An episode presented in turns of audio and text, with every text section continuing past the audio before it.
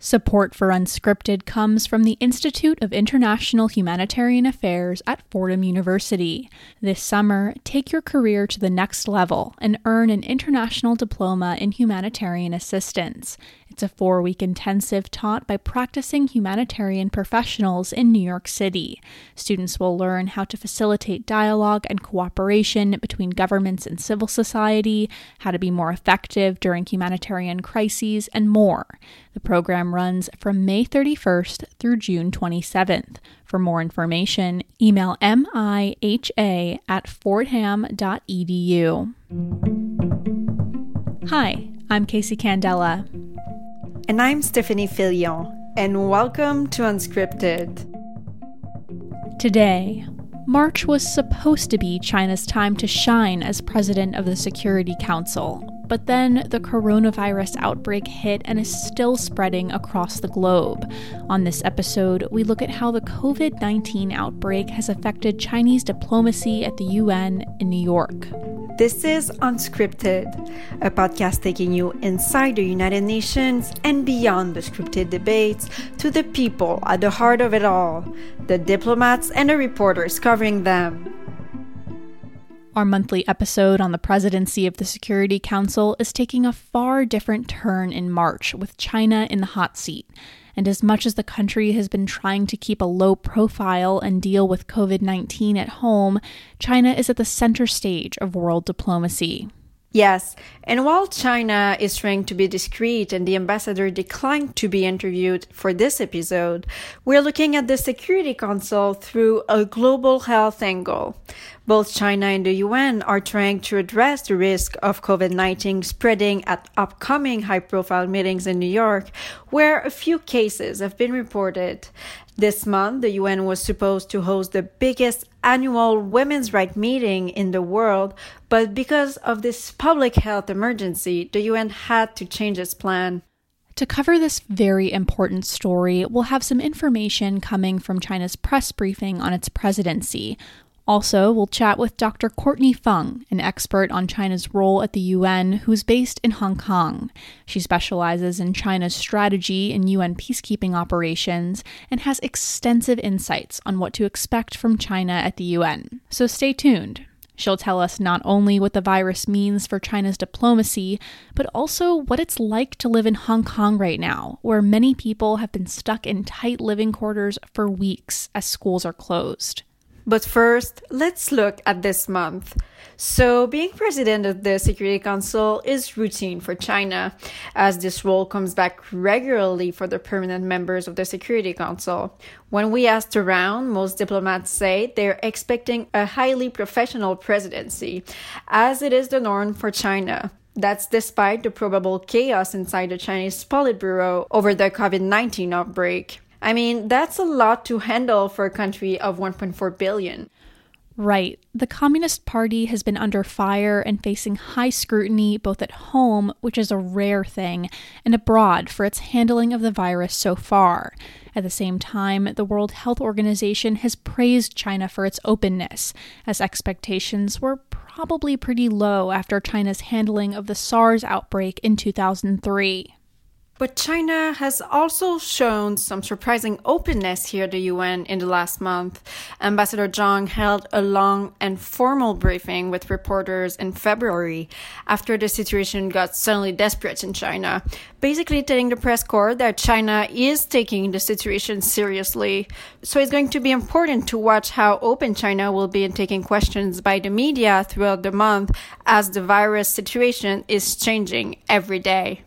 It's very unlikely that the Security Council will hold any meeting related to the virus because the diplomats say it's not the appropriate forum to do so. And this kind of makes sense because COVID 19 isn't considered a threat to international peace and security, which is the Council's mandate. At least, that's what Ambassador Zhang stated at a media briefing on March 2nd. But it's worth noting that there was a Security Council meeting on the Ebola outbreak in 2015 during a session on peace and security in Africa. But UN diplomats are saying it's unlikely there will be any meeting on this outbreak. In a way, such a virus can be a threat to international peace and security, but in general, the World Health Organization handles such files. And when we talked to a Chinese diplomat here in New York in late February, he said they did not expect questions about the coronavirus to come up during their meetings with reporters.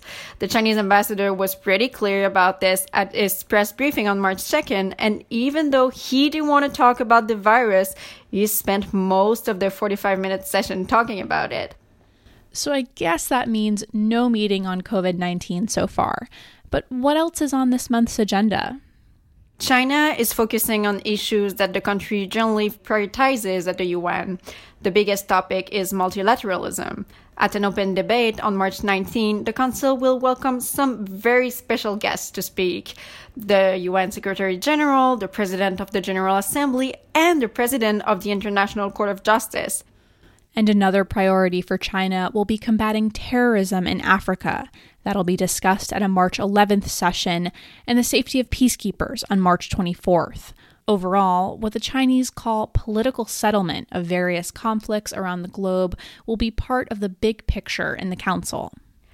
At this press briefing, the ambassador also mentioned Middle East tensions, talking about Syria, Libya, Iraq, and Yemen. He said, and I quote, We can't kill all the problems, but we all can do more to find solutions.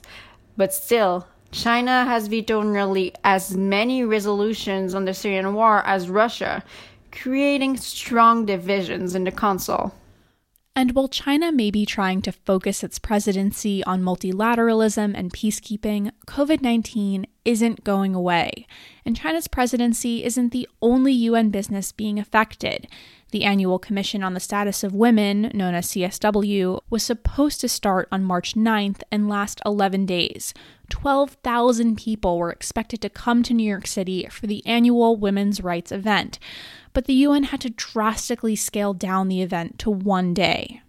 This is an especially important year for CSW because it marks the 25th anniversary of the Beijing Declaration on Women's Empowerment.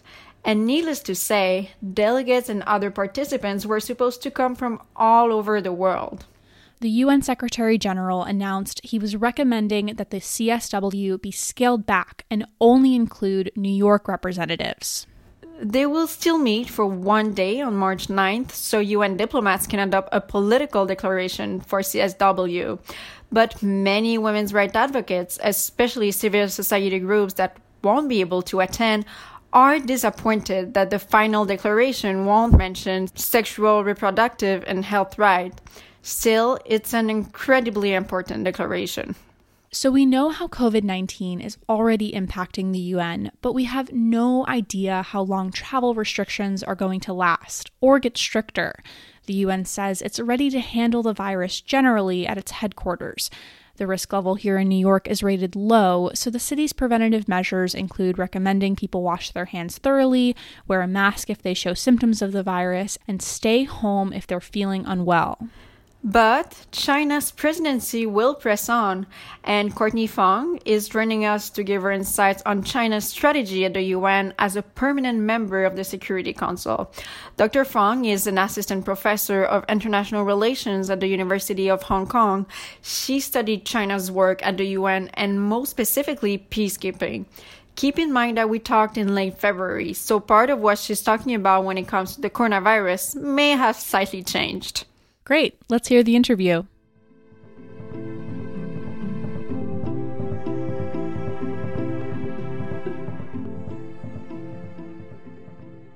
So, can you first tell me what it's like to live in Hong Kong right now?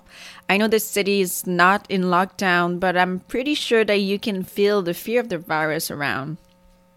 Sure. Um, so Hong Kong at the moment, frankly, is pretty quiet compared to its normal hustle and bustle.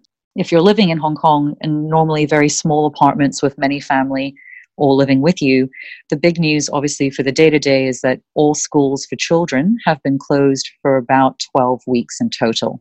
So that's a pretty long time to be enjoying a small apartment with all of your family. But otherwise, I think for the large part, day by day, it does appear that you know Hong Kong is getting back to a version of normal. There are more and more people coming out on the streets because at some point you can't spend months on end at home. Turning to China's Security Council presidency here in New York this month, how do you think the coronavirus or COVID 19 is going to affect the way China executes its presidency and its diplomatic work in general? I mean, the foreign ministry in China is probably very busy. Yes, I mean, I would imagine that the foreign ministry has a lot on its plate in terms of obviously the public diplomacy and the information communication regarding the coronavirus. That said, obviously, it is the foreign ministry that provides the majority of the staff to China's permanent mission at the UN. And of course, the majority of the staff that will be working through its month long rotation as UN Security Council president for the month of March 2020. China is extremely organized when it comes to being prepared for its presidency. It takes this work extremely seriously. So, frankly, my wager is I doubt that this coronavirus, COVID 19, is going to slow Beijing down or take their eye off the ball in terms of their preparations for business in New York. What I do see for this coming month, and from what we do understand by press releases through the permanent mission of China's website, is that, of course, China's ambassador Zhang Jun has been very busy visiting his ambassadorial counterparts from countries, you know, very big and countries also smaller. So working his way through discussions with partners in Iraq, partners from South Sudan, etc. And of course also meeting with UN body heads to prepare them to be ready to work with China as China leads the council next month.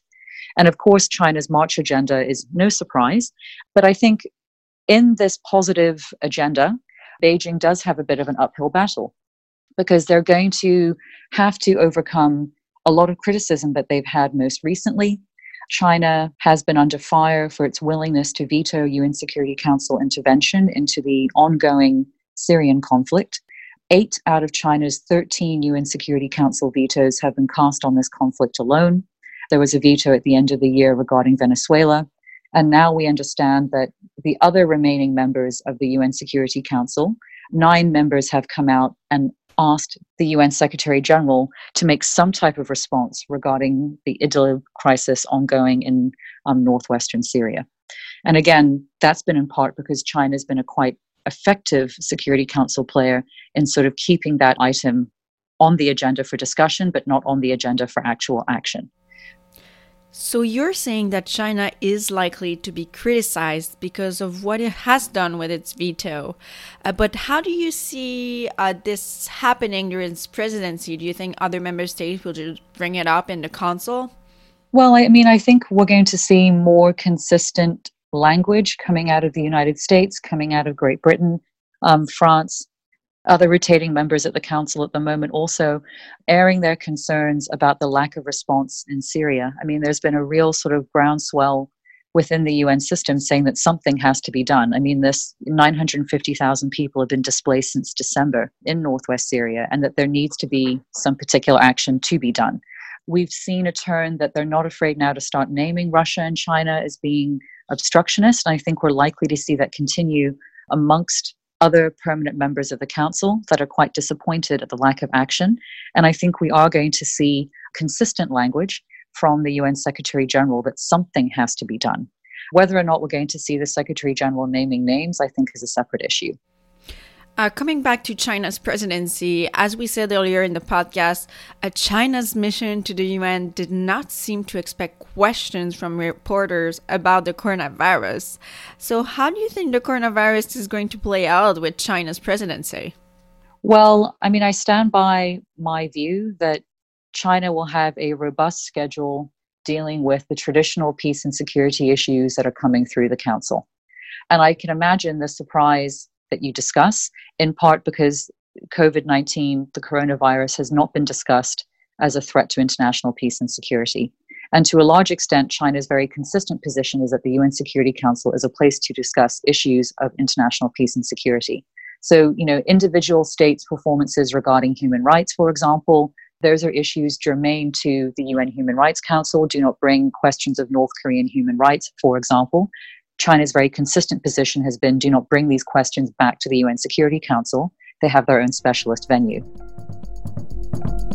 We'll be right back. Support for Unscripted comes from the Partnership for Transparency, a group of volunteer international development specialists. They work to advance good governance in developing countries by supporting civil society organizations. PTF believes governments alone can't be expected to stop corruption. Their latest research shows that well designed, citizen led programs to strengthen transparency and accountability can produce better outcomes than state led initiatives. PTF's report has practical recommendations for how empowered, engaged, and professional non government actors can advance Sustainable Development Goal 16. To read the report or learn more about PTF's work, visit ptfund.org. Now, back to the show. One thing you mentioned is that peacekeeping is very important to China, and it has given China also a lot of influence at the UN. Uh, that's a topic that you study and that you specialize in. Can you tell me a little more about why China has strategically decided to invest in peacekeeping, both financially and also as a true contributor? Sure. Um, I mean, I guess the, the one line answer to that question why this strategic investment in UN peacekeeping? UN peacekeeping, for all of its issues, for all of the criticisms launched against it, it is largely seen as a means to provide for global security. It's a global public good. And China's participation and ongoing commitment to UN peacekeeping allows China to sell the image of China being a great state that is very different from all of the great powers. In the fact that China is a real contributor to the UN peacekeeping system and actually quite a consistent contributor. So, for example, if we think about four ways that you can contribute to UN peacekeeping, there's policy design and discussion.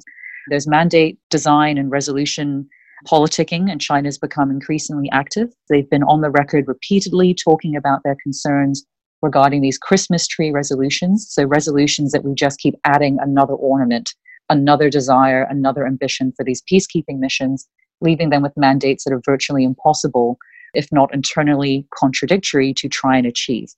And of course, there's financing, where China is now the second largest contributor to the UN regular budget, and it likes to pay its dues on time. And also, there's the last lever, and China's had a very proud reputation as a troop contributor, especially stepping up at a time when many other states were shunning participation in UN peacekeeping. So, by sort of working hard and by showing its commitment to the regime, China is able to say that it is a responsible great power and it's responsible in ways that the United States, Great Britain, France are not. China's current contributions are more than the rest of the P5 combined. But again, we have to bear in mind that China's troop contributions for peacekeeping only occur through the UN platform. China does not have an alternate means, for example, like NATO, like an EU rapid reaction force, China also does not do coalitions of the willing, and China does not go it alone. So all of China's efforts are targeted through the UN. And so I think just to unpack this question a little bit further, you know, we have to think about all the reasons why China would be interested in participating in peacekeeping. And in part, since China assumed its seat at the UN Security Council in 1971, China's come a long way because if we think back to that first decade, China essentially followed a three no's policy. So China would not vote, it would not deploy, and it would not finance peacekeeping. By the 1980s, you see that China understands that there's value in having a UN peacekeeping regime in terms of promoting international peace and stability, and that would permit China's economic growth and development at home. And 1990s is the first real move towards consistent deployment of troops overseas. And so it takes them until about 2013 for China to become focused upon deploying a different type of troop. China sends its first deployment of combat troops. So the actual troops that have to enforce a mandate and to ensure that protection of civilians actually does take place. But there's a whole variety of reasons why China would do this. And these can be sort of broken down into three or four different groups. So, of course, like any other state, China is not doing this entirely altruistically. So, of course, by you know promoting international peace and stability, China can also protect its overseas nationals and its overseas investments. Also, this permits China to work more broadly in terms of addressing anti extremism and anti terrorism, which is now something that UN peacekeeping missions, for better or for worse, are starting to overlap into. And of course, there's another type of very practical benefit that peacekeeping provides China a real platform for military diplomacy and real military learning opportunities. And then in the last part, there's the more intangible gains provided by peacekeeping, in that peacekeeping provides very particular status and reputation gains for China. So if you deploy to peacekeeping, you can be seen as a peer of the global south, bolstering their needs for individual peace and security. And you can also be seen as moving and understanding what a great power is. And China's great power drive has been to show itself as a responsible power, i.e., China is doing things that these Western states don't want to do, and they are willing to deploy their troops on the ground through the UN. So, this serves a number of very useful devices in terms of foreign policy and, of course, for domestic policy, on being able to show that China is a strong country helping other nations, again, only boosts internal support and internal interest in terms of what the Chinese state can do on behalf of the Chinese people. So, China right now is literally investing everywhere, and its foreign policy covers the whole world. But we've seen China having an increasingly bigger influence in Africa. So, how do you think that these peacekeeping investments play into China's interests and ambitions in Africa? I think it's a very complicated space for China to have to navigate. China has made it very clear that it wants to be a partner in promoting African peace and development and economic prosperity. But it wants to be a partner in promoting these great benefits for the African continent and for many African nations in ways that China itself sees fit as a responsible big power and as a developing state. Sometimes China's views may differ from the sort of reigning Western led discourse about having state building, nation building, more liberal values like accountability, equality, universality, transparency, accountability, things like this. And so China's offering a very particular approach in its engagement with the African continent and with the individual African states, in that it doesn't necessarily emphasize the need to achieve some type of grand institution building activity. And it's not necessarily pushing the idea that you have to have an interpretation of these values in order to be seen as being a successful state. And of course, peacekeeping fits in as one particular lever for Beijing to engage a number of African players. So China has offered 100 million in terms of supporting the African Union standby force. Again, in line with China's thematic interests about supporting regional organizations as a means to support international peace and security. So, peacekeeping again provides a very particular lever. And there are, of course, seven missions out of the 13 peacekeeping missions that, that are based in Africa at the moment. And we can see, based on China's past record, that there has been this sort of commitment to peacekeeping, thought about and phrased as a means to protect and promote African peace and security on the continent, and in particular for certain states.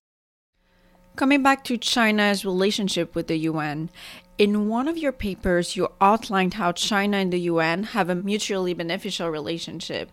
I mean, it's kind of the same thing for the other permanent five members of the Security Council, but do you think that the UN, particularly the Secretary General and maybe even other member states, has grown reluctant to criticize China because of this relationship and also reluctant to criticize China of how it's handling the coronavirus?